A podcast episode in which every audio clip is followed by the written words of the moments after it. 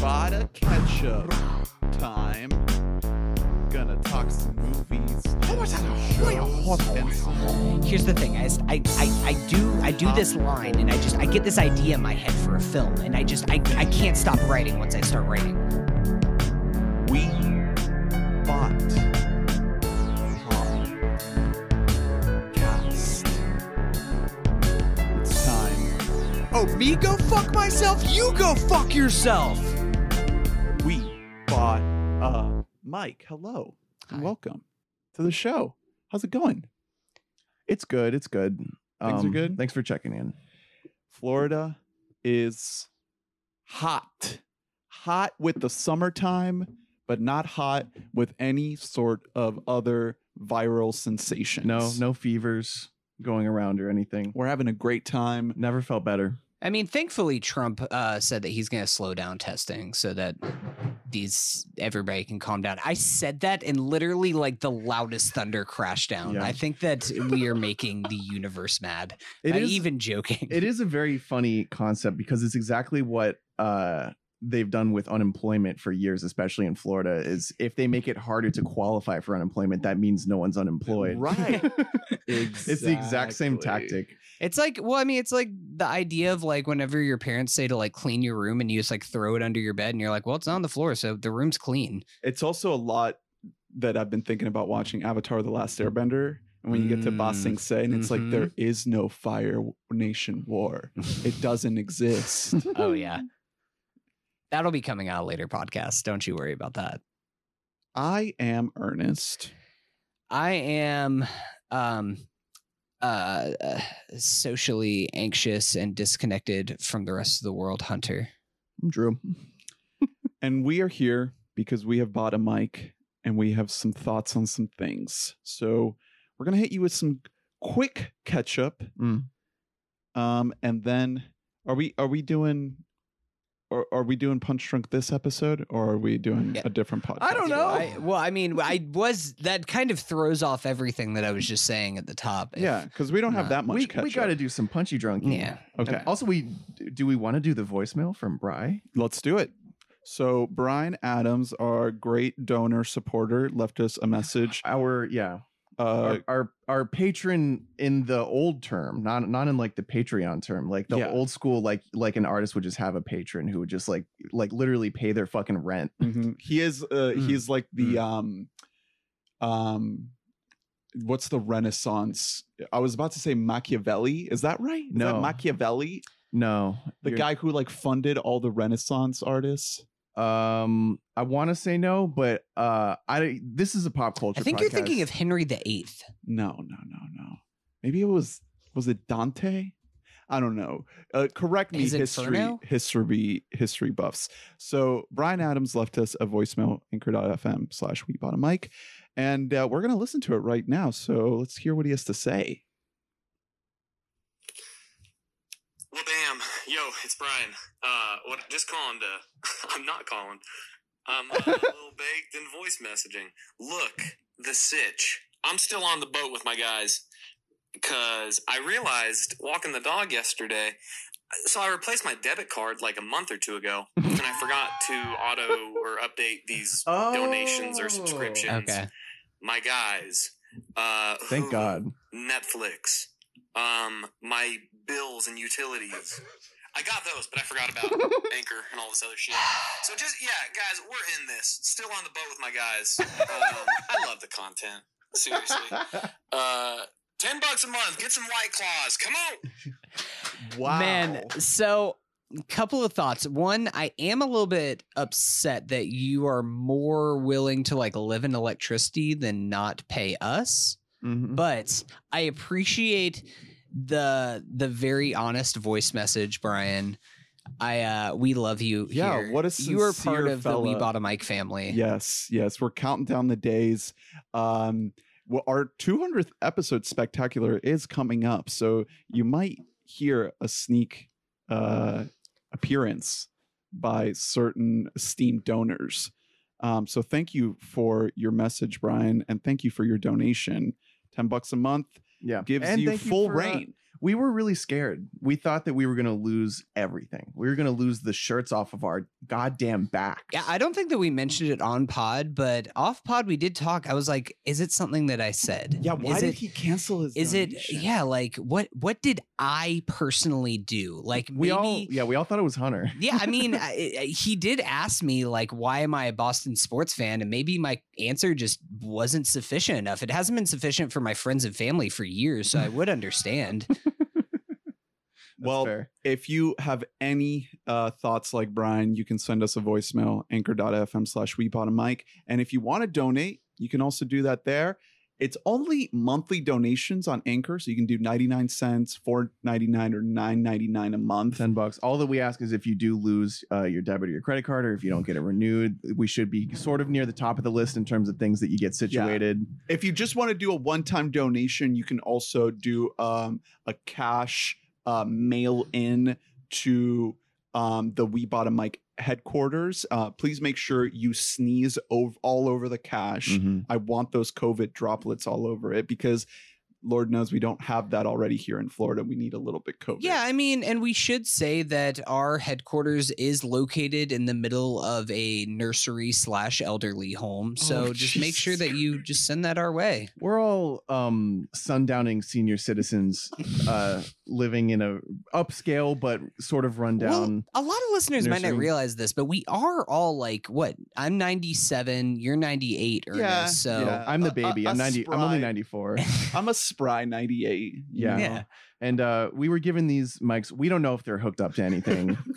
um, we just we we never got to live out our old dreams of like having like an A M radio show, like a variety show, like Steve Allen. Well, uh, speaking of radio, um, oh. Jamie Foxx, or sorry, Cuba Gooding Junior What are you saying? Wait a minute. You want to get a fresh take of that one? Just, was, uh... You might have to. So speaking of uh, radio, radio, Ramy is on Hulu with its second season. Let's use the first one.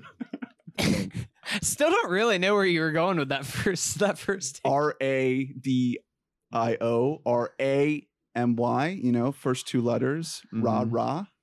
Ooh, rah, rah. Well, it's, we're going to use neither of those. Okay. Um, so, Ramy. There, that's it right there. That's what we're going to use. Season two's on Hulu.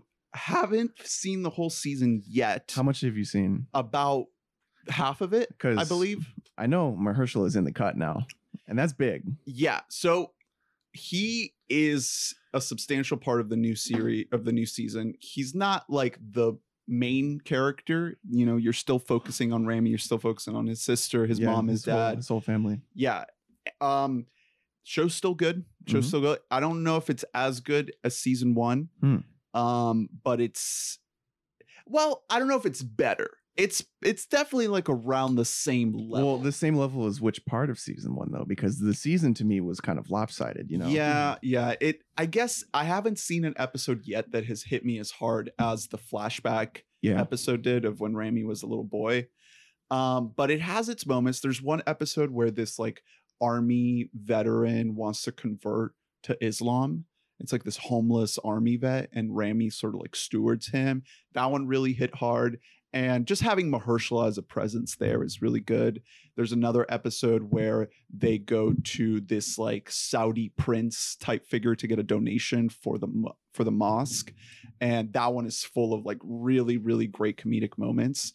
And I think the, the thing I love the most about this show is that it has found a way to be really ridiculous with its comedy. Like some crazy ass jokes. Like when you're in this prince's house, He, Ramy's looking around in the walls and he sees these pictures on the walls, and it's the prince like hanging out with Tom Cruise and with Barack Obama and Donald Trump and with Kim Jong-un. So you have like this wild, weird comedy beats like that. Mm-hmm. And then this kind of sad story of Ramy trying to be a really good person and trying to come to terms with like the really shittiness that he's capable of and his shitty side. And you know, I don't want to spoil the end of season one. Do we get any follow up on that? Not yet. I mean, again, I haven't seen the whole season, but so far it's only been mentioned a couple of times. Mm. So they acknowledge it. But so they, it has to come up. I have not seen any of season two so far. I, I know it just dropped on like Friday or something like that. I, I haven't think had it's been to. out for like a week or two. Has it been? Yeah. They haven't. Hulu hasn't really been pushing it as much as I thought not. that they would. Got, they got um, Mahershala. Fucking push yeah. it. Yeah. Um, but yeah, I mean, it's you got to think it's got to come up at some point. A big event without spoiling it. A big thing happens at the end of yeah. season one, but it's still, it's still a very watchable show. It's still funny. And, you know, I think the biggest thing is Ramy as a character is, is still very, very flawed and very unlikable in many ways. So, you know, sometimes that can be a little bit grating, but overall they find a good way of still keeping you engaged and entertained. Um, so that's Ramy season two. Oh, I should also say, um, the mom episode this season uh, was really good, you know, continuing sort of her journey and um, touching on like the experience of becoming a a citizen of these United States. Um, some good comedy. Again, it I, I don't know if it's like a huge improvement or anything like that, but solid. The other thing I really want to talk about, though, is Search Party mm-hmm. on H B O Max, originally on T B S. Very funny. Yeah, which I n- had never seen. I mean, I never. How do you even watch a T B S show? Probably like turn on T B S. Yeah, so, I I watched it like because the season one came out a few years ago at this point. Yeah, because I um, think I think season three is around yeah, the corner. I watched the better part of season one years ago, like around when it was released. I want to say like maybe even twenty sixteen. Um, really enjoyed it. Um, the yeah. show was starring Alia Shawkat, who is someone who I think is going to, moving forward, just stick around. I don't, you know. I would have said that, though, like ten years ago. I'm surprised that she isn't more, like, in the ether, especially, like, so many people from Arrested Development blew up off of that show. I This is maybe from Arrested Development for people who don't know Alia Shawkat, but I I want to see more of her because she is absolutely incredible. I haven't actually checked this out. I didn't even realize whenever H B O Max came out that this was just one of the random things yeah, that was yeah. thrown in there. She she always makes cool choices with so, what she shows up in, though. And she's she's the greatest. And the show was developed by Michael Showalter. Yeah, yeah. He actually has a little cameo bit part in it. But I think the the the thing that makes me appreciate the show so much is we've seen so many shows like this that are about unlikable people that do shitty things. Mm-hmm. And this show just takes it to a whole nother level. And it has this slow buildup over the entire first season of this mystery. So if you like mystery shows, it tells the story of like this girl who's gone missing and um, they're trying to find her and bring her home. That's kind of like the story of season one. And the show acknowledges the fact that you can't build an entire show off of that premise. And it takes a hard fucking turn at the finale of season one. Did you get to that episode, Drew? No. Okay.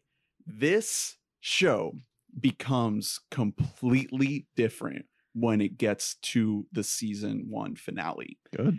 And I have never seen anything like it. It is so satisfying. It it just Good Place-esque. Um, yeah, I, yeah. In, term, I mean, in terms of the huge turn, the, the Good Place twist is like God level. Yeah, that was one of the yeah. best. That was one of the best uh, T V moments I've ever seen. Yeah. And I'm not even the hugest fan of that show. It's not quite that good, but it, it's close. So, you know, you're left with this show that has a tone that's sometimes a bit off, and the acting's a little bit shaky because it is like this dark comedy. Yeah. And, and a mystery. Yeah. You know? And it's, you know, tonally, like you said, it's about bad people. It's it's sort of on towing a line similar to like High Maintenance in terms of its yes. characters, just really over the top, uh, ultra millennials.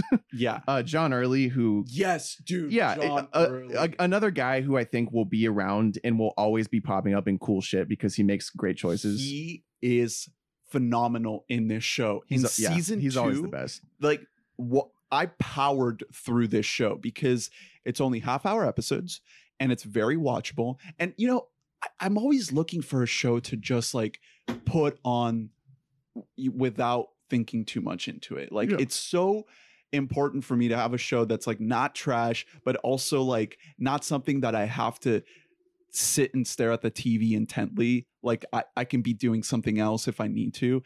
And this is the perfect show for that. Mm-hmm. You know, this perfect fine line right in the middle between not being garbage, but also not being like, you know, prestige T V that yeah. I have to watch intently. Yeah. Uh, and throughout season one, the mystery is a little bit tough to follow. Like they don't do a great job at like making sure all the pieces are communicating correctly, but that's not really why you're watching the show. You're it, if if you want a show that's like all about the mystery, this is not it. This is about the characters. This is about showing how despicable these people are, and it's so enjoyable. And you know, like I said earlier, we've seen so many of these insufferable people shows, but the unpredictability and the darkness that this story has sets it completely apart. What you're describing makes it kind of odd that it originally came out on T B S, right? Like how you're describing it, because T B S is uh, very funny, very, very down the middle should be their other. I think that somebody threw that out in the meeting and they were like, that's not as catchy. They got rid of funny. Very funny. I don't know what they have now. But... very down the middle. Yeah. They're like, uh, just that. Tune in for whatever comes on in between King of Queens yeah. and yeah, reruns like, of Family Guy. Exactly. It's syndication reruns for the most part. Um, so there's themes of truth and deception, so it gets really dramatic in that sense.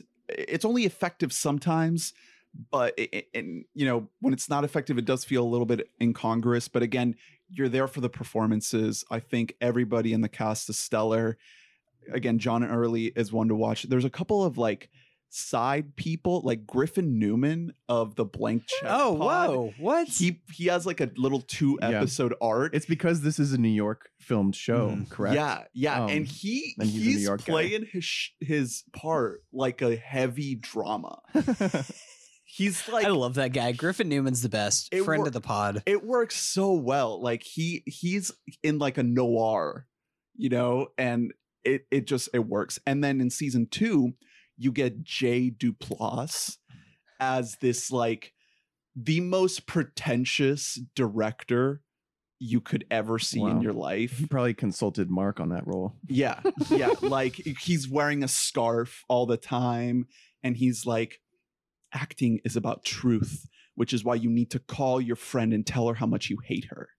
Nice. That kind of shit. That sucks. So again, the twist at the the finale of season one, if you can watch all the way to that point and you're not sold when it happens, then you can jump off. But like I said, I marathoned through this show. I just sat on the couch, fucking blew through it. And when it hit, I was like, God damn it, this fucking show, I'm in. When did you say that uh, season four comes out? It's three season or three. season three. I think it literally comes out like this week. I think oh. it comes out like in two days. Cool. We're recording yeah. this on Wednesday. I think Friday is when it drops. Yeah. Mm-hmm. I will say one other thing about Alia Shawkat. Um, because we were talking about she doesn't pop up and stuff, but she does a ton of guest. She did a ton of guest stuff in like the last decade. Yeah, no, she shows in, up in everything. She is in my probably my favorite episode of Broad City, the mm-hmm. Kochek episode, in which uh, she has a romance with Alana because they're like doppelgangers of yeah, each other. It's a good one. It's it's so good. It's one of my favorite bits in the I entire mean, show. Uh, Green Room. She's incredible. Yeah, yeah, Green Room. That's right. She. I mean, she fucking yeah. rocks. She has range. I mean, she. It's a very dramatic movie. Green yeah, Room. And she. I mean, she also just has like an indie sensibility. She She's choosing these roles particularly. And in this show, she gets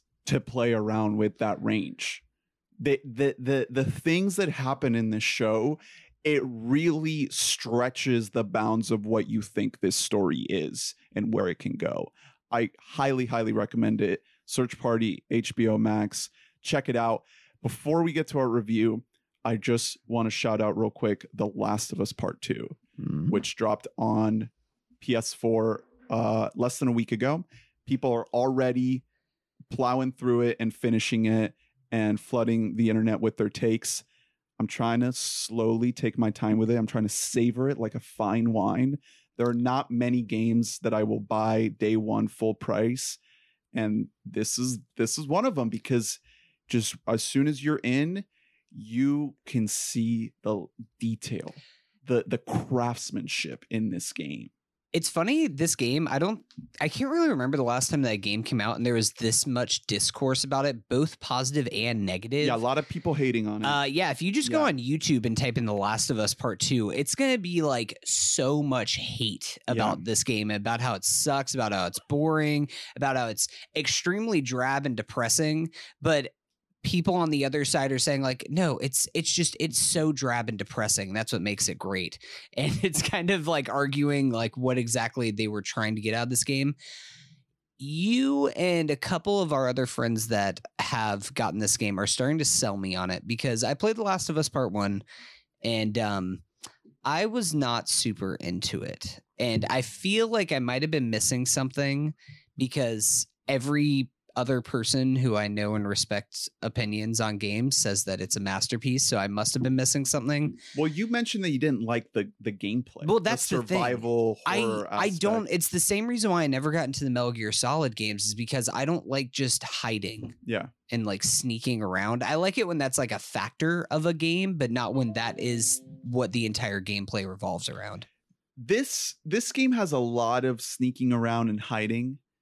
Um, but it's not, it, it's not all that. There's a lot of action in it too. And there's a lot of like downtime as well. There's a lot of just like character moments and, you know, sort of narrative actionless scenes. Um, I know that the story itself is a big point of contention for a lot of people, and I'm only halfway through it. And I understand that overall, it doesn't seem like the story is better than the first game, um, but they're trying to do something different. I think that they're trying to make more of a statement about violence in video games and how, especially when you look at the games that Naughty Dog has made, like the Uncharted games, how you have this adventurous treasure hunter, super charismatic, wisecracking hero slaughtering dudes, murdering dudes left and right, but he's still this fun, cool, wisecracking hero. And there's this disconnect there with what you're doing and what you're seeing. And in this game, it seems like they're reckoning with that, and they're presenting you with consequences for the violence that has become ingrained in video games and and the the fallout of it all. I think that that's what this game is about. And even if the story itself is maybe a little bit more streamlined, a little bit more simple than like the big epic adventure that the first game was, I think that the the the intent of what they're going for is a little bit more ambitious.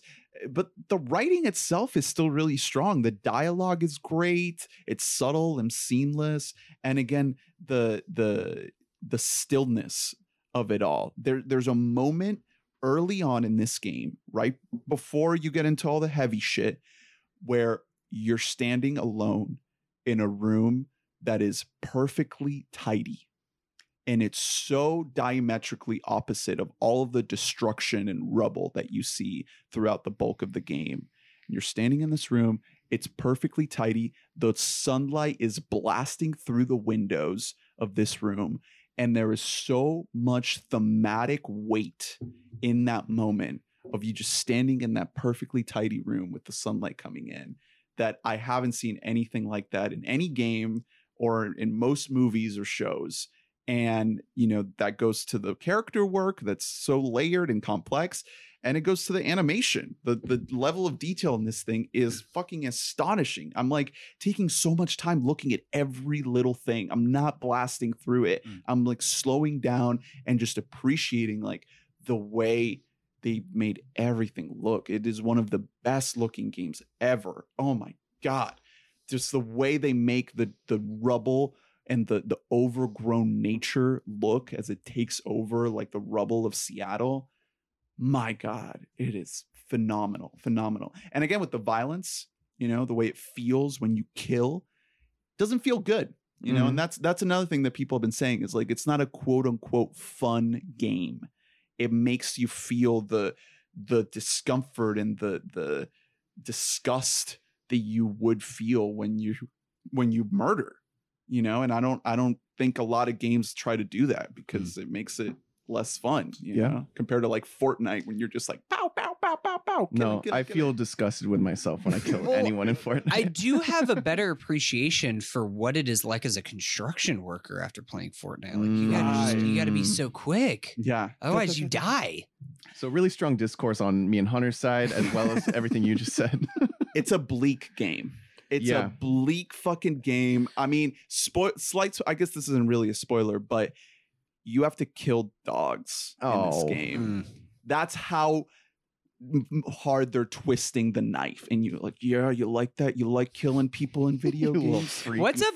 The last like that? game that you talked about on this show was uh, Red Dead two, in which you like brutalize animals and stuff to take their pelts. Yeah. And how this game, you're like, yeah, you got to kill some dogs. Yeah. I, are you rough. doing okay, Ernest, is my question. No, no. I, I was thinking that. And even playing this game in a global pandemic, it's like, you know, you, you're picking up all these little notes and things and seeing all these remnants of the before times.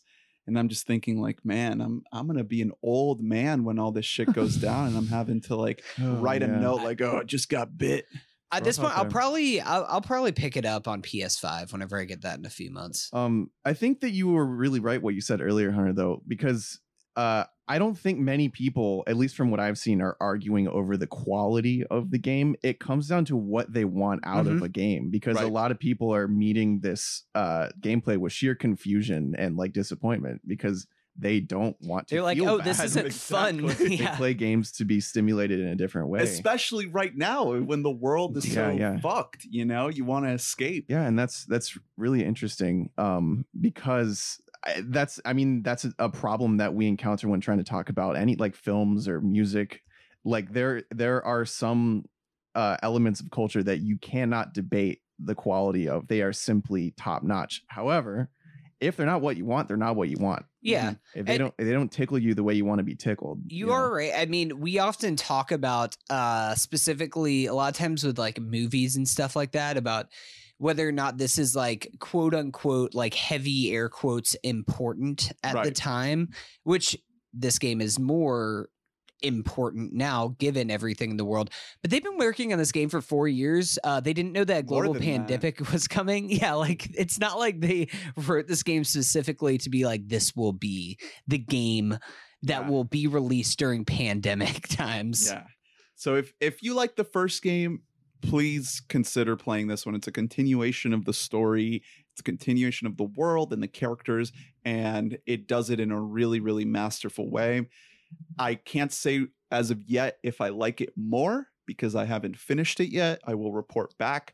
So far, I think that it is trying to do something way different. It is trying to make a completely different point. And I think in some ways it's its own kind of masterpiece, because I do think the first game is a masterpiece. I think it is one of the best games made in the in the modern era. Um, so that's The Last of Us Part two. It's out on, um, well, I played it on P S four. Is, is it's, it an exclusive? Yeah, it's, a, it's a P S four exclusive. Okay. Xbox isn't even trying with exclusives anymore, by the way. Like, it, they have just kind of given up. They, their crown ship uh, franchise that they had was Halo, and they ran that at, oh, straight into the yeah. ground. Hey, man, and then a lot of other things that were originally Xbox, like, decades ago, like the two K franchises and stuff like that, are now just on yeah. every console. So PlayStation over Xbox.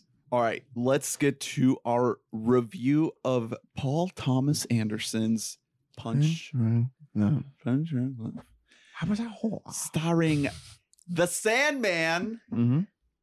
Looking firmly in his in-between period. Adam Sandler. Um, this movie was written for him, essentially. Mm-hmm. Mm-hmm. And it was P T A on a quest to make a ninety-minute film. Yeah. That After was Magnolia. My favorite thing in doing research about this movie afterwards is that Paul Thomas Anderson, after he was asked, like, immediately after Magnolia was made, like, what are you going to do next? And he's like, I'm going to make a movie. It's ninety minutes and it's going to be starring Adam Sandler. This was before Adam Sandler signed on to do anything, but he's just like, this is what I need. He, this was actually his attempt at making like a comedy, which is kind of strange. There are some very, very funny aspects to this movie, but the idea that this is like, in Paul Thomas Anderson's mind, he was just like, yeah, it's, this is my studio comedy that I will make, is just great. So um, I had actually seen this movie before. I don't know if you guys had. Was this your first time? I had not. No, this is my, my first, first time. So this continues our P T A uh, sort of retrospective here. This is our third P T A review. Um, unlike the other two that we did, I had actually seen this one before. And um, I'm glad that I revisited. I don't think it is as good as the other two movies that we have reviewed so far, but it's still Paul Thomas Anderson, and it's still better than most movies. It, yeah, and it's also almost apples and oranges because this is such a vastly different type of movie, even though it replicates so many of the uh, really uh, visceral feelings that he can craft in the other two. Mm-hmm. Yeah, I, it's kind of interesting that you guys say that. I think I like this movie more than Magnolia. Okay. Well, yeah, I mean, Magnolia is kind of like this big gargantuan thing. Like, this is so much smaller. This is like, I would not be surprised at all to know that the Safdie brothers watched this movie before making Uncut Gems. Yeah. With yeah, so I'm many sure. things.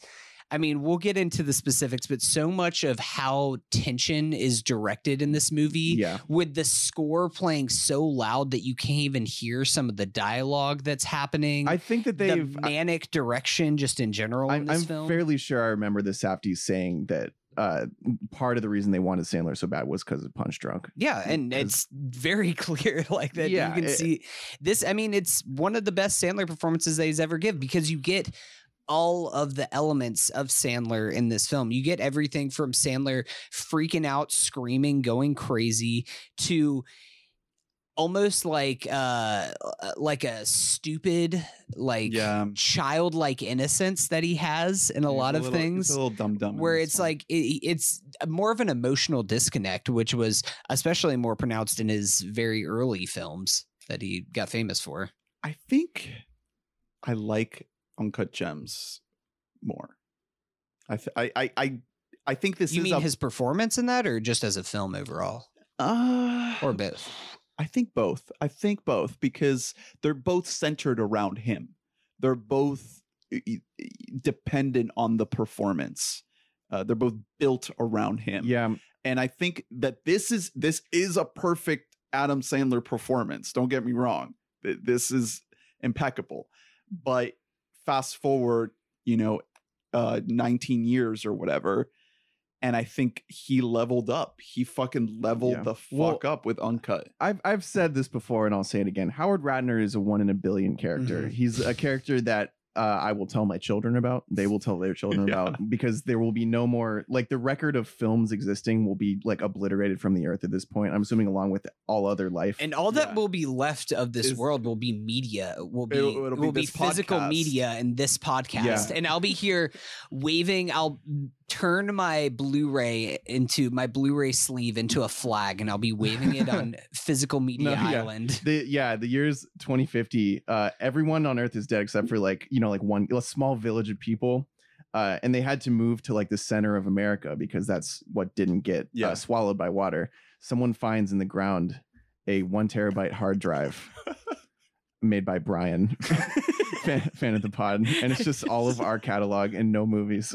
Oh my god! This is yeah. That's how uh, stories are made. Is it's just us like giving yeah. going to spoiler sections for movies. um. Anyway, though, we got to talk about this movie because we can compare it to other like all time great movies, but that's doing it a disservice because uh, I I love this fucking movie. Uh, Sandler in it is unbelievable. This was a you know a fastball we didn't know that he had up to this point in his career. Um, we knew that he was un- almost at that at this point in time, he had become underrated because all he had done was just play massive, broad comedic characters. And he was very, very good at it. Um, and he comes into this movie and goes full method. He's in a million long takes. He's in almost every shot of the movie. Pretty much. Yeah. Uh, and he's acting his little butt off. Uh, iconic uh, blue suit. And the color grading does a lot to aid that, I think. It's it is so saturated with yeah. its primary colors. Yeah, and uh, I mean, beyond the color grading, every facet of the direction is, uh, you know, it's it's P T A. We can't... Exactly. Yeah. I, I, what do you, you know, what do you want from me here? It's like the best directing that there is. It's phenomenal. The feelings generated uh, by like a simple uh, pan shot at the right moment can make you feel like queasy, like someone is about to get murdered, even though it would make no sense. And, you know, no one's about to get murdered. It's just, it's beautifully done. Tension is generated uh, with every single thing in the frame. Uh, but yeah, camera movement was the real star for me in this movie. The way that the camera moves around these insanely bizarre spaces, like this uh, garage that his business is yeah. in. Uh, and Robert Elswit is the D P. It's it's just it's gorgeous. It's frenetic. It's dynamic all the time. Uh, and then that makes it so when we get still shots, it those are more effective too, because it's a back and forth. And all the stills, I mean, it's kind of a P T A classic. All the stills are right dead center in frame. Yeah. And I mean, even just kind of the tracking shots, there's a few of them that are just, you just see the back of Sandler's head as he's walking. He is just right in the center of the frame, which is something that P T A does in a ton of his films. If you like actually look for it, you'll notice that like, he'll do some stuff with the rule of thirds and everything, but for the most part, he wants you to pay attention right what's oh, in yeah. front of him, and that's what he's going for. Another element to this tension is this score in this film. Uh, John Brion, John Brion. Uh, did we get a? I didn't get. I, I didn't get a clear read from the internet. Uh, it's John Brion. One of I wrote down one of the best I've ever heard in my life. Uh, yeah, no. So I was listening to it and I was like, oh my god. I think that Johnny Greenwood, I think that this is my favorite Johnny Re- Greenwood score that he's no, ever done. Not. And it wasn't Johnny Greenwood. It was John Brion. The, the original Johnny Greenwood, yeah. you might say. He, no, it's his use of very experimental percussions with kind of loud synths mm-hmm. and almost like jazz style drumming in certain parts. It reminded me, the closest I could think of was Fiona something Apple. like... No, well, as far as like film scores go, is either some of the stuff in Whiplash or Birdman. Mm-hmm. Very that, Birdman. Yes. Very, very Birdman, especially with the tracking shots following behind him as he's walking around in this chaos. And there's just like madness happening in front of him, like yeah. a pile of like three thousand uh, pudding cups or something like that. The, oh, yeah. We got to talk about the the yeah, coupons. But, but the, the, the score, man. Oof. So the, the thing I love the most about the score is that like a lot of great scores and a lot of character portraits like this, it puts you right in the, the protagonist's headspace. Mm-hmm. And this is a guy who is mentally freaking out all the time. And it, it's some level of, I guess, mania to some extent. I don't know if, if there's like a specific diagnosis for it, just, but well, a lot of it's just never, ever addressing a single issue. It's has. just it's mm-hmm. it's anxiety, you never know, opening up. Yeah. Never being panic. able to actually get his emotions out. Yeah. And and the music puts you in there with him where it's this tension, this unease that yeah. doesn't let up. And the reason I said Fiona Apple is A, uh, John Brion w- worked extensively with Fiona mm-hmm. Apple throughout her career. Uh, but B, the experimental quality of these percussive sounds where like at one point we're hearing what sounds like either a pick or a fingernail being run across a guitar yeah, string. Yeah. And it's like it's like literally nails on a chalkboard, because it's during moments where that is what's going through his head is nails exactly. on a chalkboard. Um, also, I love how the this, particularly the experimental uh, sounds every single time that they kick in almost is when he touches the piano. Mm-hmm. That is when score kicks in. What is it? The harpsichord? Yeah. Harpsichord. Yeah. yeah. Um, but I also do love how kind of intentionally jarring the um this very experimental score is that we're talking about to the actual Punch Drunk melody, which I mean, that's just a melody that's just been playing in my head since I heard it. I've been listening to the score. Like, I watched this movie for the first time a few days ago, and I've just been listening to the score like nonstop. It's absolutely incredible music. Um, let's talk about some of the supporting cast. So um, we got Emily Watson as the main love interest. I, I really, uh, I Lena. loved her. Loved mm-hmm. her character.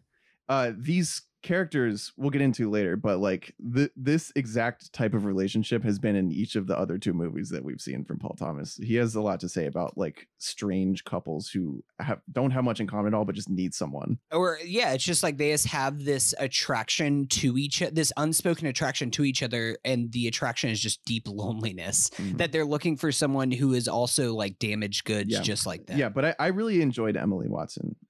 I think I think, you know, this will tie into the very end of the movie, but I think that there is a a certain fantastical level to the romance in this movie. one hundred percent. We're going to, there's one specific part to me where it, it just kind of becomes a different movie. And I loved it for that, that yeah. we'll have to save it for spoilers. I mean, but... to me, to me, it's a little bit of a double-edged sword because I, I think that the movie doesn't fully commit to that on a grand, like on the macro scale.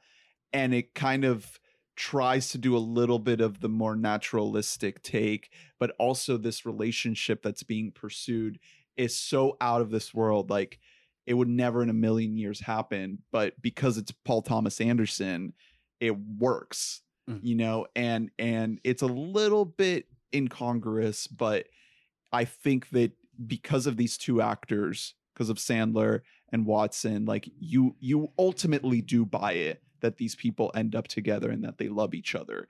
But in any real scenario, they it would never work. It would never, these people would never be together. And and and I don't think that their relationship would be good or healthy or or any, any yeah, the uh, whole this whole movie to me read as fantasy. Like it, it yeah, it was so departed from reality from almost pretty early in the movie. I mean, that, the first scene, yeah, when the when the the harpsichord is dropped off, even that lets you know kind of what you're getting into. Yeah, and also the fact that about a half hour into the movie, you still have no idea what's happening. Yeah, you, like there is not like uh, Boogie Nights is pretty straightforward hero's journey for the first half of it or so, and then Magnolia, you know, forgoes a lot of that because we're getting more of an ensemble.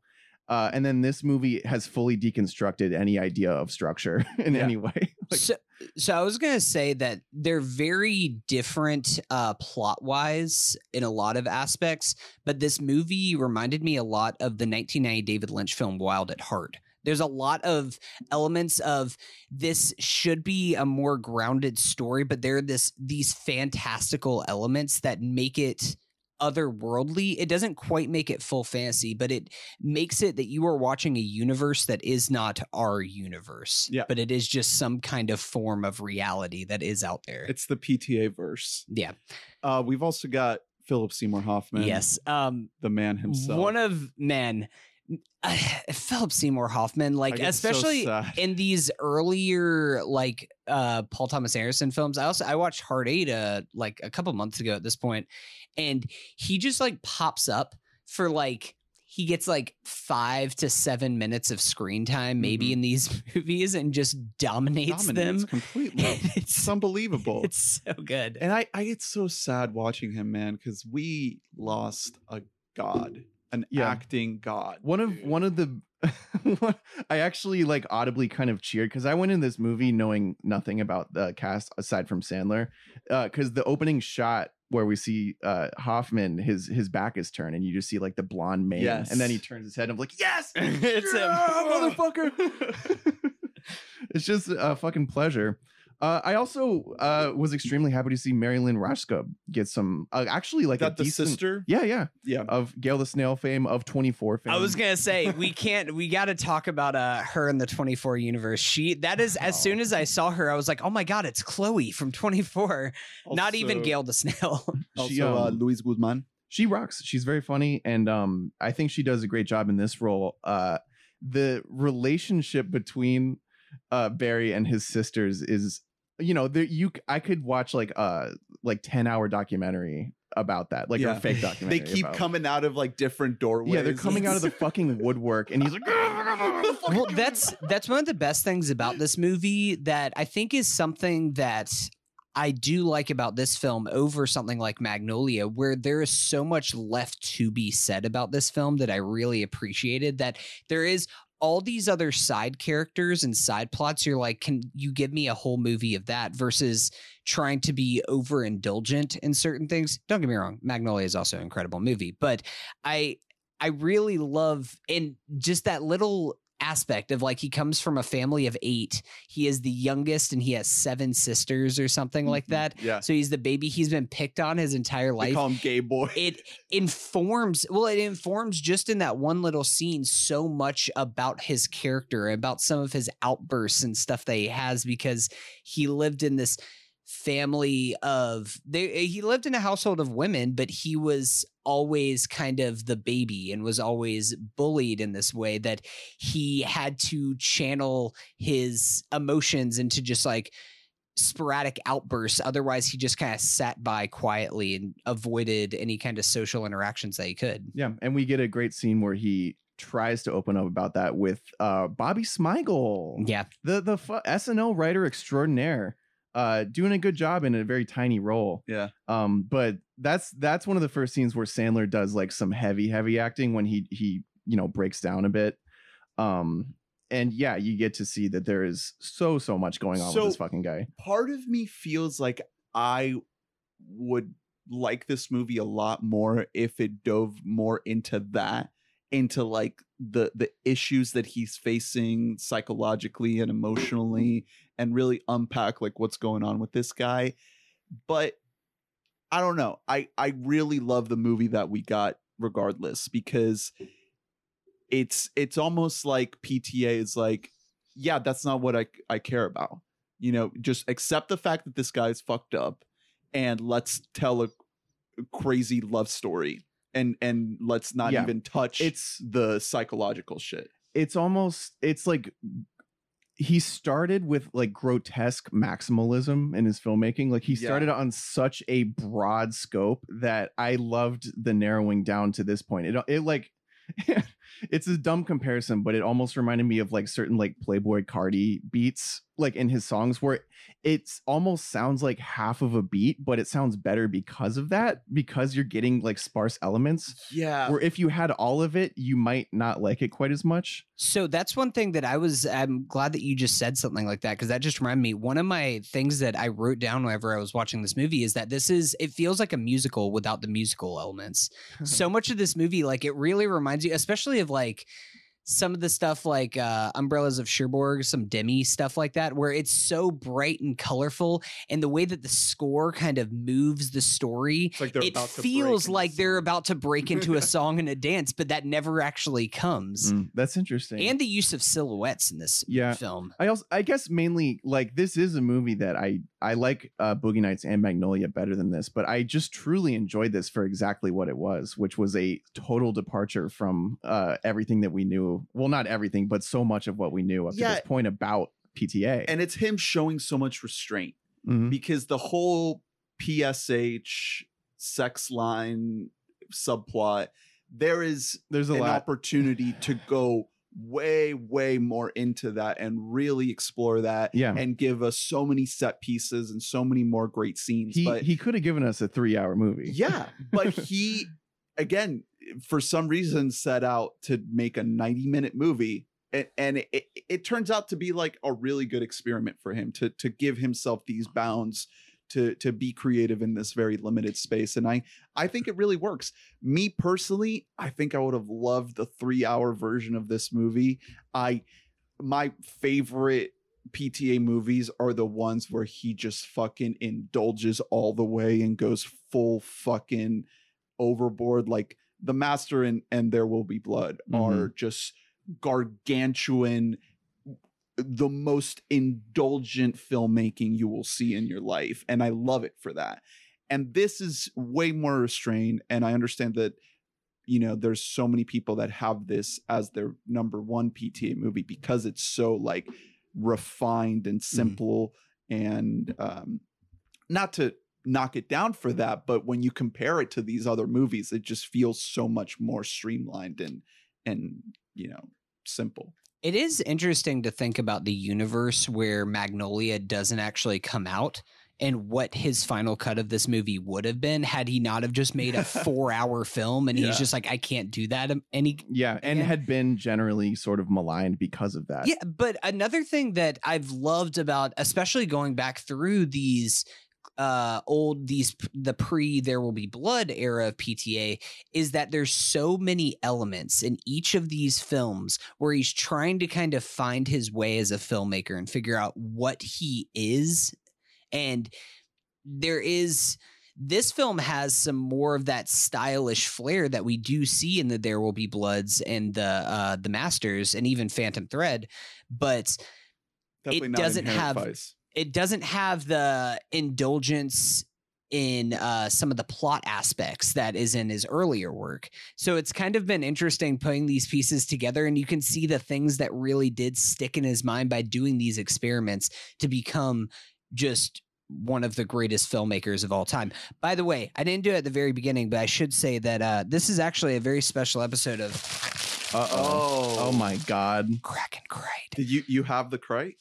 So I do not. Um, Hunter, but I thought that, that was it. I was so excited. No, I... Uh, prime package it is, right there. I mean, it's just real quickly. It is kind of strange. This is the only P T A film that's on the Criterion channel. Blasphemy. Um, which is interesting. The reason why is because this film came out in two thousand two. Criterion originally was out to restore films that didn't really get a wide D V D or a Blu-ray release. This movie was a bomb. Yes. At the box office, yeah. Lost a lot of money. Yeah, budget twenty-five million. Got a very limited D V D run, never got a Blu-ray run. So Criterion came in there and did a Saved full it. remastering of it. And I did kind of look up. There is some stuff that you can find on YouTube. It's not on the Criterion channel right now, which hopefully they'll add it on there because I'd love to watch through yeah. all the stuff. I know John Brion has a whole like thirty minute thing that he talks about his score, which I would love yeah, to watch that. Man. So yeah, our budget was twenty-five mil, uh, box office twenty-four. four point seven. Uh, shouldn't have bought all that pudding, Paul. Yeah, uh, all that pudding.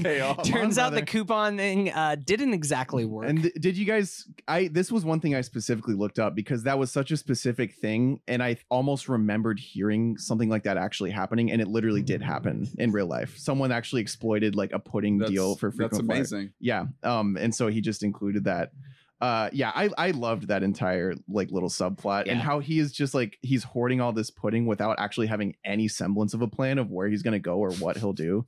Um, just a broken man. Yeah, it's I, I think we, we got to get into spoilers to talk well, more about the whole journey of that. Cause... Before spoilers, I just want to shout out these beautiful color full screen uh, transitions. I, yeah, I almost call them graphics, but that feels like insulting to this like artwork, one like of motion one, artwork. One of the best uh, parts of the movie yeah. was all these transi- transition like animations, I guess yeah. you would call them. Like I don't know how they achieved that look, um, but it has this like organic look to it. Though it, it, you know, you would assume that it had to be digitally created. It must be some sort of insane camera combined with editing trick. I, I have no clue. I man. think it has something to do with painting the actual film stock. Yeah, it has to be like they take the film and they paint on the cells. Yeah, because it looks so organic. Yeah, and like it's just it's beautiful. It almost it almost reminded me of in between sketches on I Think You Should Leave.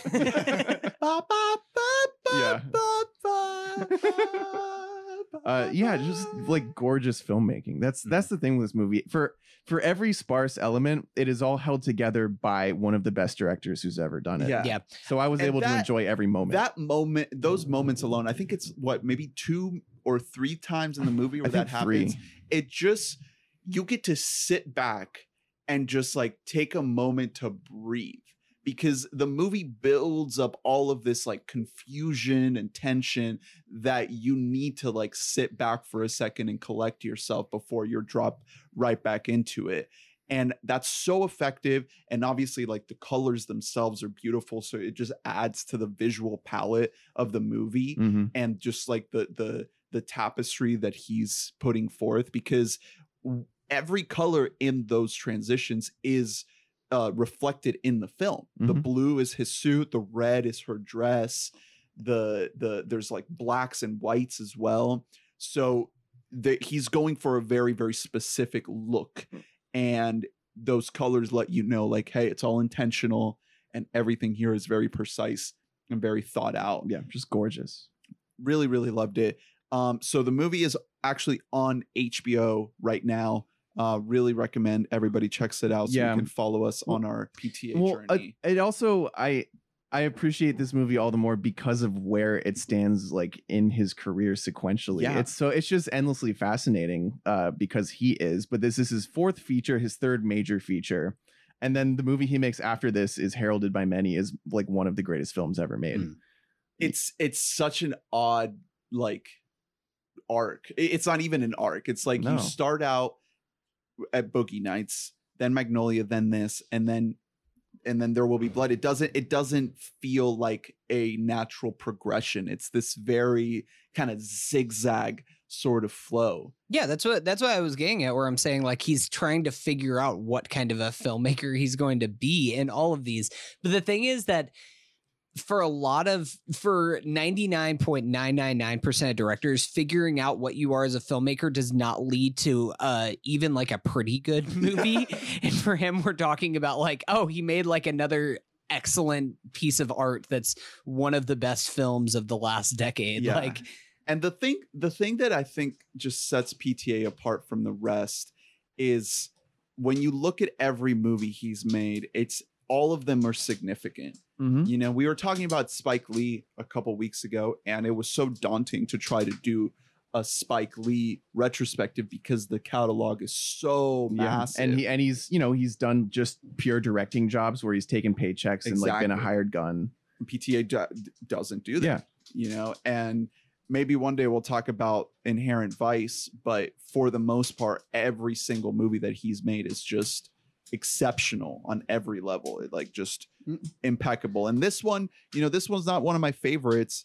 I I I have it uh on the kind of bottom tier of yeah. his of his filmography, but I would still put it as one of my favorite movies of all time. Yeah, I mean, so. well, that's, that's the thing about him. He definitely comes from like the Kubrick Uh, kind of mindset, or even the Tarantino, where they're like, I'm only going to make a certain amount of films, but they're all going to be incredible, or at least have something profound to say.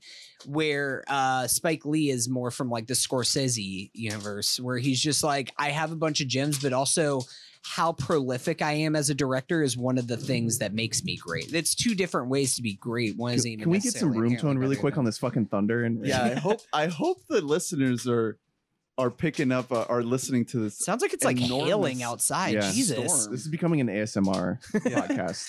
Um, one other thing before we get into spoilers. Um, I think that this film has like my favorite movie kiss of all time. Mm. It's on the poster. Yeah. But dear God, talk about like how beautiful the music. This, this painting. And then you get that, that main Punch Drunk medley kicking in right there. But that's what I was talking about. The use of color, specifically when our characters get together in that uh, extended sequence uh, while they go on a little trip together, is straight up out of a Jacques Demy film. Yeah. Uh, Umbrellas of Cherbourg or uh, Girls of Rockstar. I'm trying to look up what uh, the uh, other film this is. This guy watches of. movies. Um, which, by the way, what I was going to say is that... Uh, Uh, the Rung- Young Girls of Rochefort. That's what it is. Um, both of those films, if you are interested in colors and in uh, classic French cinema, also on H B O Max. Oh, cool. Cinematheque. Yeah. It's so yeah, it's beautiful. So let's get into spoilers for Punch Drunk Love yeah. starting right now.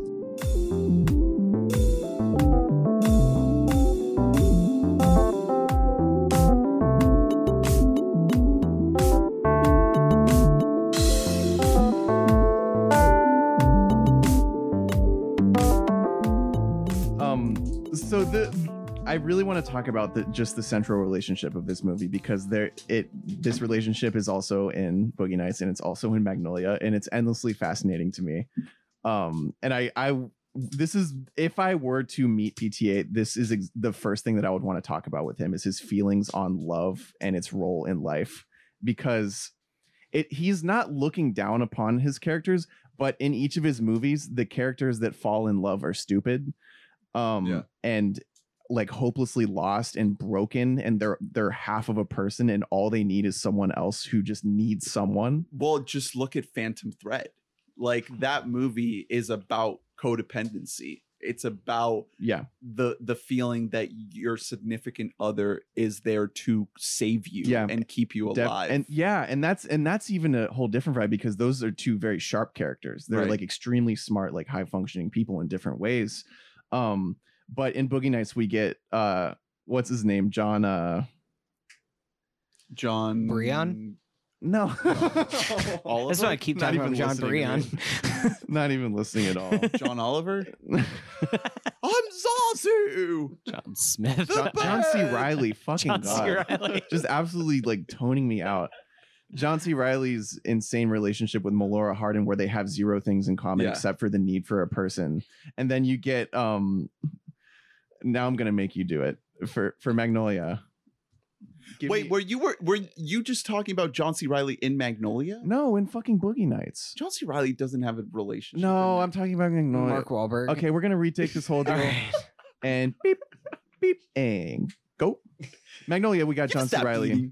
Boogie Nights, we have Don Cheadle. It's because we watch these out of order. It's right, not. It's yeah. not just fucking the listeners right. up. But I'm not smart enough to put three things in order. So I was going to say uh, to get this podcast back on track. Um, what I was busy looking up over here doing research was to figure out if he was still dating Fiona Apple at the time, because that does make sense as two kind of people who are trying to figure themselves out at the same time as dating each other. Weirdly, on um, Wikipedia, it's marking them as Fiona Dapple, Apple and him dated until two thousand two. It also says that him and Maya Rudolph di- starting in two thousand one. Hey. So I'm not really sure what exactly is going on uh, there. I think I do. Um, doesn't elaborate on any kind of a scandal or anything there, but uh, I, you know. It's it's P T A's a he's he's it's, a ladies man. It's not because he's not necessarily condescending down, like he's he's not looking at these characters like st- in a strictly negative light for needing this connection. Uh, but he is choosing, particularly in both of the giant ensemble movies, he's chosen, you know, more, more hapless characters to yeah. fall in love. Uh, and it's really interesting because you you think that Uh, Adam Sandler is really fucked up in this movie, and then you meet the woman who wants all of that. So let's talk about the sex scene. Instantly, the the bedrooms. Yeah, I, I mean that is the uh, that scene is the end of Phantom Thread. The you know the kiss me. Yeah, the scene. It is that scene where you. I was like, finally, like it was such a release to me where they both started actually saying like, I want to fucking yeah gouge your eyes out and eat. So it's like yes, yes, yes. they they get it, you know, they're gonna that to me that scene was like yeah they're gonna make it yeah like this isn't a fling that yeah you're right, like that's when it all sort of clicks, because you know, to my point earlier about it not feeling like a real world relationship, when you get to that moment, that's the one where you're like, oh, now it makes sense. Mm.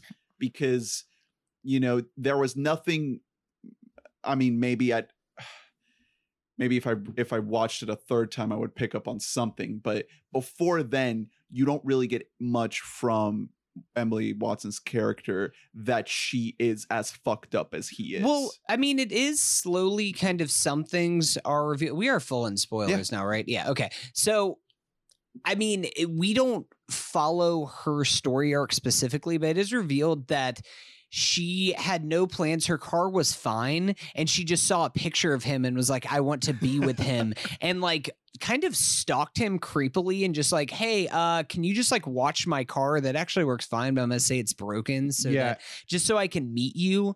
That's and, a big hint. It's and, yeah, so like that's so bizarre and weird. And, and that's a lot not of what it, a normal person does. A, a lot of it also comes down to a really great performance by Emily Watson, because uh, if you really study her, her in scenes, like she is sort of like floating along, but she is always laser focused on Sandler, even though she seems aloof in a way, because this is a weird fucking lady. Yeah. Like she does a really great job of playing someone who has it together enough that you're like, oh, you don't want a piece of that guy.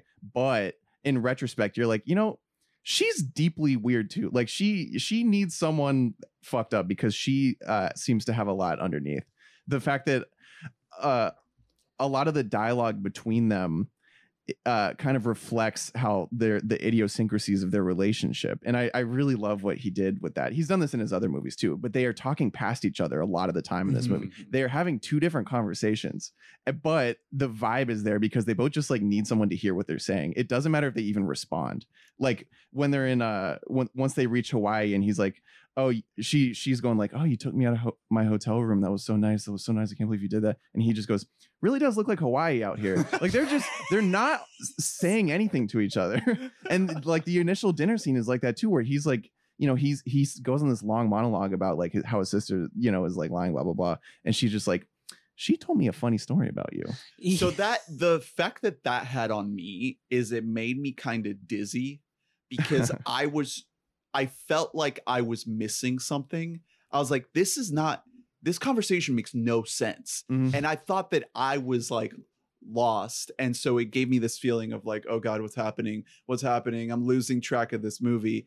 But it's really them just wanting to speak to feel heard. Yeah. Mm-hmm. It's not really a connection that's exactly. happening here. The, I guess the connection is happening, but it's not happening through their words. No. Right. And, and that's what happens in um, Boogie Nights, especially. Don Cheadle falls in love with that woman just because she listens to him talk. That's literally it. Yeah. And then uh, John C. Reilly and Melora Hardin's whole thing is, or not Melora Hardin, but it's it's fucked up on another level because they're both like deeply messed up, particularly her being like coked out of her mind. But they both are just like, they can look in each other's eyes and see that they both need somebody. Yeah, that's all it is. Yeah. Um, and so it worked really well for me, particularly the way he wrote it. And I agree that it is it's dizzying. And I think that he would go on to harness that dizzying quality in a much master. in a yeah, in a way deeper way in The Master, yeah. where you are literally you feel like you're, you're on, on drugs. drugs. Yeah. The entire movie, you're like, what is going it's almost, it's like a Scanner Darkly level shit, you yeah. know? Where it just it, the conversation yeah. just lurches off and you're like, wait, where am yeah, I? Yeah, I just what drank some in? fucking paint thinner yeah. right now, man. What the fuck? He's he's really, really good at that. He yeah, no, I mean, you guys are exactly right that it is every aspect of P T A, specifically a lot of times with his dialogue, is all meant to accentuate his direction. And the direction is meant to be disorienting. It's meant to be anxiety inducing to the point where you were talking about how it made you feel dizzy. That scene, it kind of left me like feeling just kind of hollow inside. And then it, all that hollowness is kind of what you're meant to feel with Adam Sandler's character. That's what he as always he just, feels. Yeah, he always feels empty inside. Exactly. He feels alone whenever she says something like that. And so he goes in, he destroys a bathroom. Like, that's his only reaction that um, he has. The, and that's that's another layer of, of great acting by him, because the literally the millisecond she brings up his sister telling a story about him. His face. And his, his hand. Yeah. His hand just, it, like, he has to stop himself from fucking hitting the table. It's a great performance. He is so so good. We have to talk oh, about we got to move back a little bit, and we have to talk about the sex call scene. Yeah, uh, because that is just on another level. Well, what do you so do when good. you feel empty inside? And so empty, and it's two thousand two, ad. and you're like, well, this is this is my yeah. option. I have to call a sex line. Um. Just a little tidbit for the listener. If uh, you're ever on the phone with somebody and they ask you for your social security number or your home address, just don't give it to them. Um, little little tip. But once again, uh, Sandler is a little bit of a of a dum-dum, so it kind of makes sense. He's so desperate and alone. And I thought that that call was going to go in a different direction. I thought he was going to use it like a therapy session almost and be like, I'm paying you to just like well, listen to me talk. That's sort of, kinda, that's sort yeah. of what he but wanted that, to do. That yeah. is what he wanted yeah. to do. And then he's just like, well, I guess I'll just jack yeah, okay. off. Yeah, she want, really wants me to J O, so I guess I'll crank my hog. And then that kickstarts that whole P S H subplot because yeah. he's the mattress man that runs the the call center ring. Yeah, which... Like I said, I'm I'm happy with the the sparsity of the movie, but I one more scene just with him would have been great, just because it would have been with him. Yeah, and uh, he's a god. But the moment we get when they face off, when he goes oh to Utah, god. you got to be kidding! And he me. confronts them. Oh, fireworks! Why didn't we have That's more that. Adam Sandler versus uh, P S A like just in the same film? Because. Man, the two of them together is like full on electricity, like just bottled. Um, just real quickly, I'm actually glad that we didn't get more of that subplot, because I kind of like how mysterious it is and just kind of leaving it up to your imagination. They probably just have like hundreds of dudes that just go around, or thousands of people who called him, give their credit card information, their yeah. social, and then they just go to their house and fuck him up. These lonely guys. I mean, she like threatens to call back and like talk to his girlfriend and everything else, because you know that that's how they have scammed more oh, money yeah. out of these people this far. Um, I I screamed it at the top of this podcast, but just them being like, fuck myself. Did you just tell me to go fuck myself? Yeah. And just uh, like every P T A movie, too, there are a couple incredible prop jokes in this. Yeah. And one of them is that he still has the telephone. He, he, go, he flies to Utah and stuff, and that that also helps play into the whole like dreamlike aspect of this yeah. movie, where it's still like, like he walked to Utah almost, you know. Like so it's good. Time does not exist at that yeah. point in the film. That's the magic of movies. Yeah. And then really quick, the other prop joke I really loved goes back to the beginning where he shows up to the birthday party with a little cake. Yeah. The one thing you would never want to bring to a party without telling anyone, like, hey, is there a cake? Like, such a dumb a fucking really thing. Small cake. Yeah. It's so there's like funny. ten people in the house and there's like four yeah, slices they, and, on yeah, this they're thing. Like, oh, we, uh, we have a cake. And he's like, oh, you have a cake. And there's this huge fucking cake sitting right there because it's a birthday that, party. That whole scene, there's so many amazing scenes in that movie, but that scene might be like, it's it's not my favorite, it might be like second or third favorite, all because he like he shatters the fucking screen door yeah. just out of nowhere, because it's a perfectly normal birthday party. Mm-hmm. It's just a normal family interaction that's happening, yeah, and nothing's going particularly wrong for right him. But you you get so much out of that scene for his character, because you understand that even the simplest, most mundane situation causes him panic and anxiety, and and even the relationship with the it's, sister. It's, yeah, sister yeah I mean that's there. That's set up just while he's like trying to do like important business, which by the, the whole choice to make him like a boutique toilet shop owner is just a classic P T A touch that I fucking love. That's a great um, yeah that's a great one. But just like he's trying to do his job, and like he has his sisters calling him like one at a time, yeah. nagging How him and stuff. It's And then it all gets really brought to a head because you can tell that he's already tense. He's already on edge. And then they start bringing up this like repressed trauma from his childhood about being called gay boy. Yeah, and well, every just triggers yeah, it. Every he has unbelievably deep shit going on with his sisters. Like every time that they are even mentioned, he is like losing it a little bit. Right. He cannot manage to even talk to any of them without like losing his, something like it was something very, very, very sinister. And again, to the point of the movie being just super streamlined, I think that it's better left unsaid, mm-hmm. because Definitely. Then you would tack on this whole probably like thirty minute, maybe not thirty minute, but like big chunk of the movie to explain what happened in his past yeah. and have it pay when off. Really, it's just we can, you know, we can surmise that at the very least he just grew up unheard and deeply, deeply emasculated. Yeah, exactly. I mean, and the only sister he has like a half decent relationship with is the Mary Lynn yeah. uh, Rashkup, who he then, you know, threatens to murder. Yeah, on the payphone. That's that's as close as he does get to having like yeah. a normal relationship. Which is, I mean, that's great acting. He almost like it's some kind of I again this. Whatever disorder he has goes undiagnosed in this film, and I'm not a psychoanalyst to do the job, but it is like he has these real childlike tendencies, these tantrums that he yeah, throws, or something of like a, it's something that like you would see out of like a seven-year-old or something, and he never matured yeah. beyond that point. Which also it's it's good casting, and it's well, it's good writing around the actor that he had already chosen, I mm-hmm. guess, uh, because Sandler has a childlike quality about him. He has a giant fucking egghead. Yeah, he has. There's, a baby and then the head. Suit makes and him the suit, look even yeah, more he ridiculous. Looks so silly. So many shots of his silhouette because you can just see his yeah. giant fucking noggin. Like he looks like a baby. Like he waddled so that Nathan Fielder could fly. Looks like a Dick Tracy villain or something.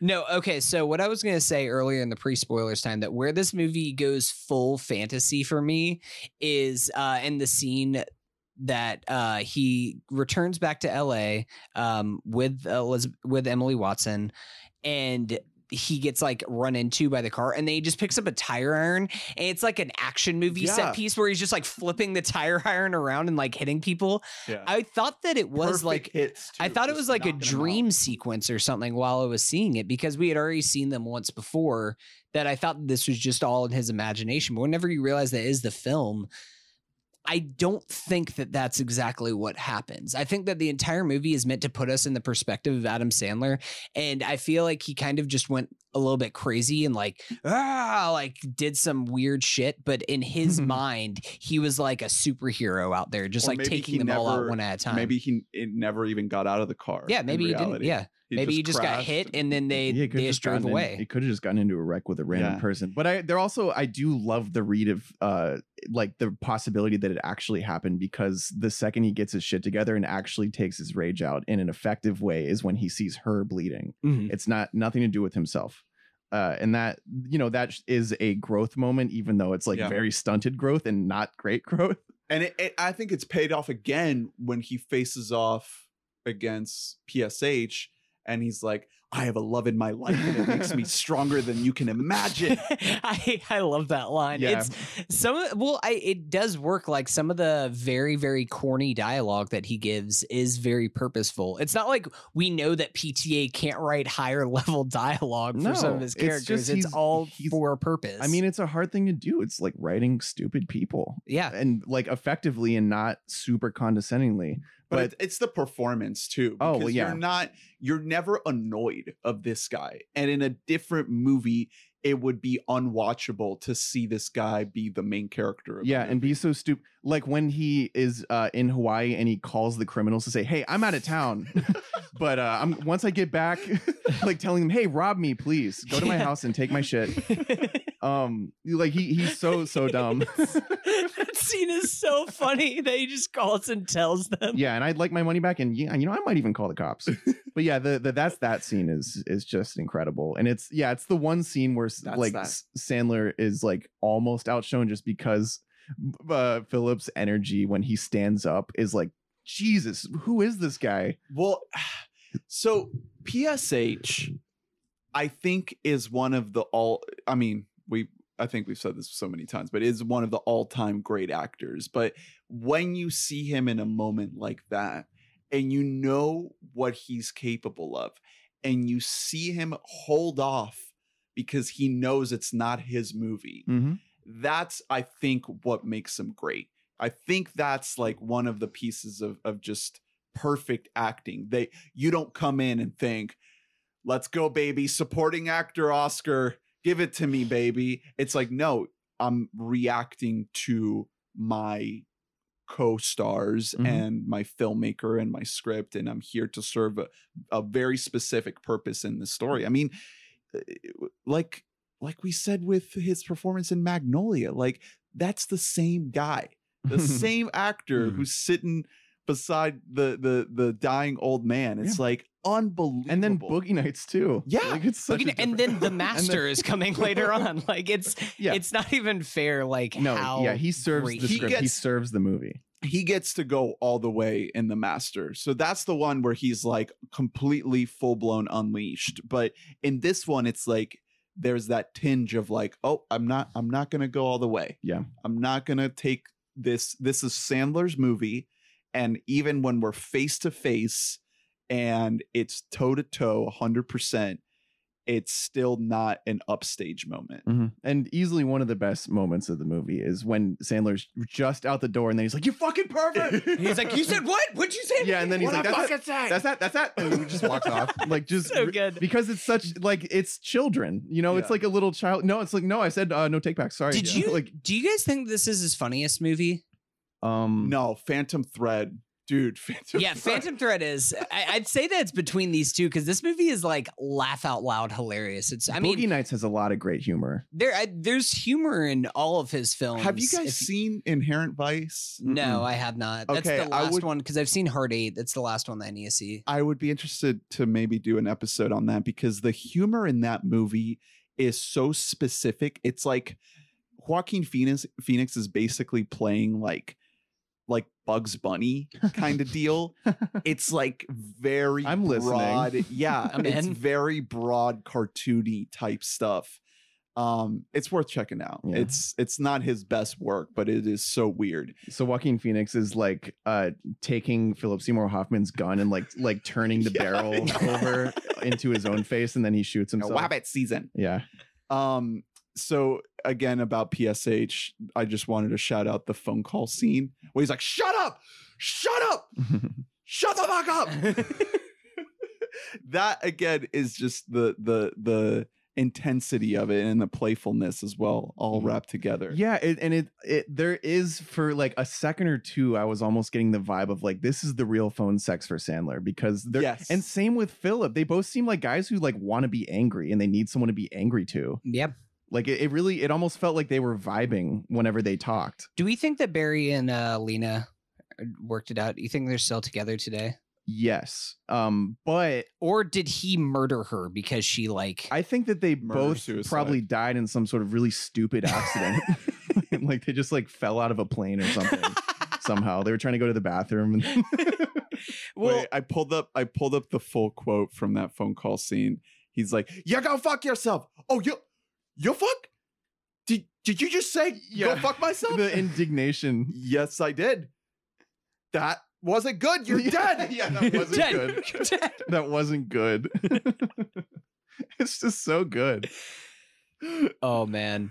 I, I'd like to think they're still together. What about know? what do do Maybe we think some... do we think that Sandler was able to get away with that scam, or do you think that because he it, it's they said it was going to take him like a month no. for him to get that stuff? Do you think that they changed their policy suddenly and Dude, he isn't able no, to get the, those free airline miles? The guy that he was on the phone with was like, I don't know.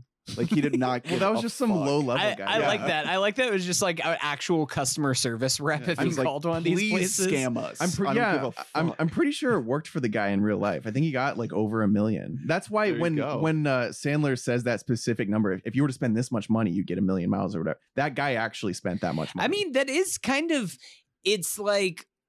I mean, without. I'm not trying to say this in an offensive way or anything, but like it really is almost like. Spectrum thinking of stuff where you're just like airline miles are a currency in themselves. If I acquire all these, then I am like a millionaire with this form of currency, right. even if it isn't like the national exchange of how yeah. we purchase goods normally. And the scene when he's in the grocery store kind of collecting every product that has the label on it. Mm-hmm. It's like this, he's like, I need every single item. It's not about like, oh, let me just get a couple of them. It's like, I need to load up all the yeah, way. Yeah, and like, well, and it also goes whenever he's describing like why he picks the puddings, because he's just like, actually, the puddings, each individual cup has its own barcode, yeah, and that, that adds, it, I in ten of that, these I'm, cups. That was the exact mistake that this guy in real life took advantage of, that every cup accidentally counted as a thing. It's amazing. Yeah, this is like That's a real genius. Ass, like, so that funny. Is really, really genius. And you don't, you don't need that in this movie, because it doesn't, the only thing it does for the plot is that he's able to travel to Hawaii to see her. That's the only thing. Mm. Like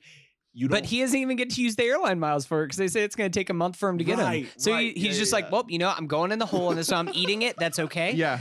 It's so the... It's a preview of his Howard Ratner role. I'm just The the reason I looked this up originally too is because the brand is Healthy Choice, which is a real brand, and I was like, they well, why would they sign off on like making a mistake in a movie? And it's because it was Healthy Choice in oh real life. Wow, they yeah. owned up to it. It's really funny. Um, let's see what else we can say before we wrap this baby up. Uh, real quick, we did call the little piano thing a harpsichord earlier. It is a harmonium. Harmonium. Just want to okay. get that corrected. Oh yeah, the opening scene. Yeah. So. Right before this uh, harpsichord is dropped off, there is a harmonium, massive, not a harpsichord. Harmonium, sorry. Yeah. There's a massive fucking car crash outside this guy's uh, job. And it's not explained at all. It's just like this elaborate car stunt that looked fucking real. That was not C G I. They really flipped a car. And it... has no connection. And a taxi to just drops by right in front of him, puts a harmonium on and the ground, and off. Just drives away. So right off the top of the movie, you're like, "Oh, okay, this is gonna be something I've yeah, never seen it, before." It's already fantastical. Yeah, it's already yeah, it's already a dream. And I think that it's also P T A letting you know, like, don't read too much into it, and don't try to. Dig into every little thing. That's yeah, I think you're dead right, because he in in Magnolia he waits so long for the the frogs to start yes. raining, and it starts with an insane thing. Like it starts with something that puts you on your heels. Yeah, he's like, oh yeah, just just wait. Like this is going to be a weird one front to back. Yeah. Well, the the actual first first frame is him just him, in the yeah him corner. On the phone figuring out the frequent flyers. That thing. wide wide shot of the empty yeah. office, and that juxtaposed with the very end of the movie, which is them embracing together. You get that full sort mm-hmm. of uh, arc there of. Lonely guy by himself in the tiny in the in the corner of the frame, and then this like beautiful yeah, real uh, real first and final frames moment. Shout out to the our fir- guy. yeah, to uh, Jacob Sweeney of the of the first and final frames. This one is one of the all timers, especially because of that final moment. I really love that last scene between yeah. the two. I well, first of all, I, it happens earlier on, but when he's trying to find her apartment and he's like panicked and can't, like, just running around the apartment, unable to find her actual like room yeah. is great. But then at the very end, the way that pays off, and he's like explaining everything, call which the phone sex line. Every other normal person on this world would be like, you're weird, please, yeah. I never want to see you again. She's just like, okay. And then they well, embrace. She's like, you left me alone in the hospital. Yeah. Which, that's the only thing. That- yeah, which I was like, oh, okay, so are we going to get a more realistic ending here with her yeah. realizing how shitty he is? But then, no, they embrace, yeah. they kiss. I, I mean, I loved her performance so much in that scene specifically because that's what you would expect. But if you just watch her in that scene, you're like, no, she's in. She's totally in. Also, so we have to also talk, going back to the timeline of this movie. So... they get in the car crash and everything after they come home. Sandler gets so mad that he flies to Utah, mm-hmm. uh, screams at P S H, and then comes back and goes to the hospital, assuming that she's just like still there. It has to have been like several days at this point. No, like, she the, got, she went home, dude. She, like, she had like a little cut on her head. It was fine. We sent her home like yeah. thirty minutes later. It's, it's fantastical. He still has the fucking phone in Utah. Like it's, it's, it's so nonsense. Good. It's yeah. It's so, so good. So I think all in all, Sandler is the reason why this movie soars. You know, I think that the idea of writing a movie specifically for him mm-hmm. is a stroke of genius, and to have the role incorporate so much of what people knew about him. It's not like uh, what's another comedic actor who did a like um Jim, like a Jim Carrey, Jim Carrey. in mm-hmm. Eternal Sunshine. There's nothing in that performance Which, that is reminiscent of like Ace Ventura or anything like that. Yeah. It's a completely different uh I mean, the guy can fucking act, but it's just so different. This incorporates so much of what people knew and loved about Sandler up until that point and just added so much depth to it. And show that like he's not just this crazy funny guy. He can actually fucking mm-hmm. act. Yeah, he acted the shit out. Also, uh, Eternal Sunshine, very uh, great mix of score between manic music and soaring music, and mm-hmm. also done by John Brion. Mm-hmm. Oh wow, yeah, love to hear it. This did get Sandler a Golden Globe nomination. Got him a Globe, no love at the Oscars. It did. I know P T A won Cannes, I believe, for yeah. best director. Yeah, and it was nominated for the Palme d'Or, but yeah. didn't get it. Dwa. Dwa. Dwa. D. Uh, but yeah, this it's just a lovely little movie. It's so quick. If if it's so early, rewatchable. If, like I almost yeah. just rewatched it again like a couple days later. If if early P T A is a little daunting for you to dive into, then just throw this one on. It's a fucking trip. It's an absolute trip. I'm I'm on Letterboxd right now, and I'm curious to see if anybody has built a ninety minute club. Um, oh, I, I'm sure millions of people have. All right, here's a couple. twelve Angry Men. Mm-hmm. Air, Airplane. Hell yes. Don't Think Twice. Good movie. Oh, yeah. Um, eighth Grade. Hell yeah. Is eighth Grade ninety minutes? Well, I mean, this, is it it's ninety-five? ninety-four. Yeah, this is ninety-five minutes. Well, we're counting I, credits. I right. am seeing... Lady Bird. I Coddington. am curious. Uh, I want to get the Criterion now because there's also apparently a bunch of deleted scenes on there. So I do kind of want to get that just to see if there's what any like big nuggets in those deleted scenes. Nothing, nothing like a ninety minute movie. You know, I mean, I love me some some epics, some three and a half hour Scorsese. Boys. Oh, I mean, but. If we ever do the Master review on this podcast, get ready for a three hour a- uh, episode of this podcast. I think we should. We might as well do hey, all the P T As. Hey, I'm here for it. So we would. So, OK, let's see. So we did three. So we can far. I'll you know what? I, I don't know if you guys have seen Hard Eight. I'll say right now that we can skip Hard Eight.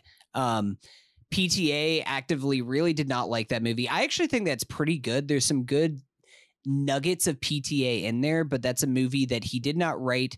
Uh, it got really taken away from him by the right. studio because he wanted to take it in a lot, a much darker place. And um, I, I think he probably considers Boogie Nights his real. Yeah, I, there is some, I, like I said, there's some good stuff. He establishes that relationship with John C. Reilly in Hard Eight. John C. Reilly is really, really good in that film. But. So if we're counting out Hard Eight and if we're counting out Phantom Thread, which we reviewed very yeah. early days on the pod, Next we're days. at the three. We're so we've done three. We would need to do three more, which are There Will Be Blood, The Master, and Inherent Vice. Man, that's so, man, I'd hate to watch those. So hate really to hard, see those again. Hard sell here. Sure. There's no other new movies coming out. I am developing my um, pandemic plan to go see Tenet, so I may not survive. Did you order your hazmat suit yet? I heard that they're on back order. They are on back order. Okay. They might not come in before the movie comes uh, yeah, out. Yeah, I noticed you were building something in the other room that looks a lot like Invisible Man. Yeah. Like that suit, like you don't even want people to see you. Yeah, I don't know if that will actually protect me from actually the virus, I think that might but... make it worse, because people would just be like, cool, I'm being socially distant, and they start like sneezing and coughing everywhere and they're right next to you. Well, you're gonna go to the projection room, is that right? Yes. Watch yes it from there. Yeah. All right, well, I think we can wrap it up there. Check out Punch Drunk Love and let us know your thoughts at We Bought a Mic on Twitter and We Bought a Mic at gmail dot com. Stay tuned for what's coming next. Um, it's already July next week, so yeah. Summer is here and the coronavirus is gone. I'm just saying, my pick at Trolls number one at the box office for the summer movie wager is looking great right now. Oh man, R I P the summer movie actually wager. Well, at number two I had Jurassic Park, which actually is the highest grossing film in the country right now as for, far as movie theaters drive-in? because of drive-ins. I, I guess some I think number two. I think number up. one is Jurassic Park, and number two is E T Uh, it's two Spielberg. So joints. for for two weeks from now, I'm gonna go ahead and put all my money on Jaws winning. Call me you know, crazy. That's a good call. That's a good. That's a good one. Are there any like other King of Staten Island type releases coming on P V O D? I mean, there's some good indie stuff that's coming out. Nothing really super big, because now at this point, a lot of studios are just like, fuck it, I guess we'll just wait two more months and then put our stuff out hey, in a movie theater. Fortnite is screening three different Chris yeah. Nolan films. In so, full? Yeah. So, Mother I mean, where fuck. are you at? I don't know what you're doing Friday night, but at uh, eight p.m. they are playing Inception yeah. on Fortnite. Is, I can't wait for uh, people to just like build walls around so you like can't even see the yeah. screen. Chris Nolan, like, he is preemptively rolling in his grave. Like, he's not even dead yet, but he's rolling it in a grave. I right guaranteed now. This was something like Universal was like, look, okay, we'll let you open up theaters, but you have yeah. to let us do this, because this movie is not going to make shit on like the first couple of weeks that it's open. So I was actually thinking about that the other day, how we're we might have a situation where like the the opening box office for Tenet is like scraps, and then it grows and grows and grows over the course of like two, three yeah, months. The way that movies used to. Right. Where they would sit for a while and then pick up. Yeah. Especially if you have like L A and New York not really opening its theaters until like August. Yeah. Well, let's see. Because I mean, right now it's the only movies that are scheduled to come out in movie theaters in the next two months, at least big studio movies, are Tenet, Mulan, and there's one other big one that I am missing. Um, um, you know, if another Mark Wahlberg like patriotism movie came out, I bet it would do gangbusters, because those are the people that mm-hmm. would actually go to a theater because they don't think the virus is real. The people who like those fucking movies. There is when's a, God's Not Dead three coming out? Yeah, there is a Russell Crowe uh, Road Rage yeah. movie. Oh Christ, coming out. That's actually Unhinged. So Unhinged. Fun fact: now that Tenet has moved back two weeks, Unhinged is actually going to be the movie to the new movie to open up theaters, because huh. that's set to come out the week. They wanted to put that in the week after Tenet to like. Yeah, maybe get some. I hope, over, I hope that that at least residue. gets like a line in the Look, history books. I that that movie. Real. I the only movie I am going to go see in a theater is Tenet. Like Dude, that's Mulan? the only. No, fuck it. I I'm not. I can't. I, I don't want to go to a theater at all. I I will die for Chris Nolan, and I will say, sir, I salute you as I sink into the depths of the virus. You sink because into like I a saw vat of Corona. I saw Tenet, damn it. Like quicksand. Hey, maybe, look, Chris Nolan is a very talented filmmaker. Maybe oh, no. Tenet is the cure to the virus, because when people see Tenet, they will travel back in time to when the virus wasn't in existence, and then the entire timeline of reality will shift into itself, and then time will start moving in the opposite direction of when the virus exists. So, I can't even so on that note, I think I think it's time to close the podcast now. Yeah. At this point, I think we've have been recording for too long. Taking a turn here. All right, thanks for listening. Uh, see you next week. Bye-bye. Bye.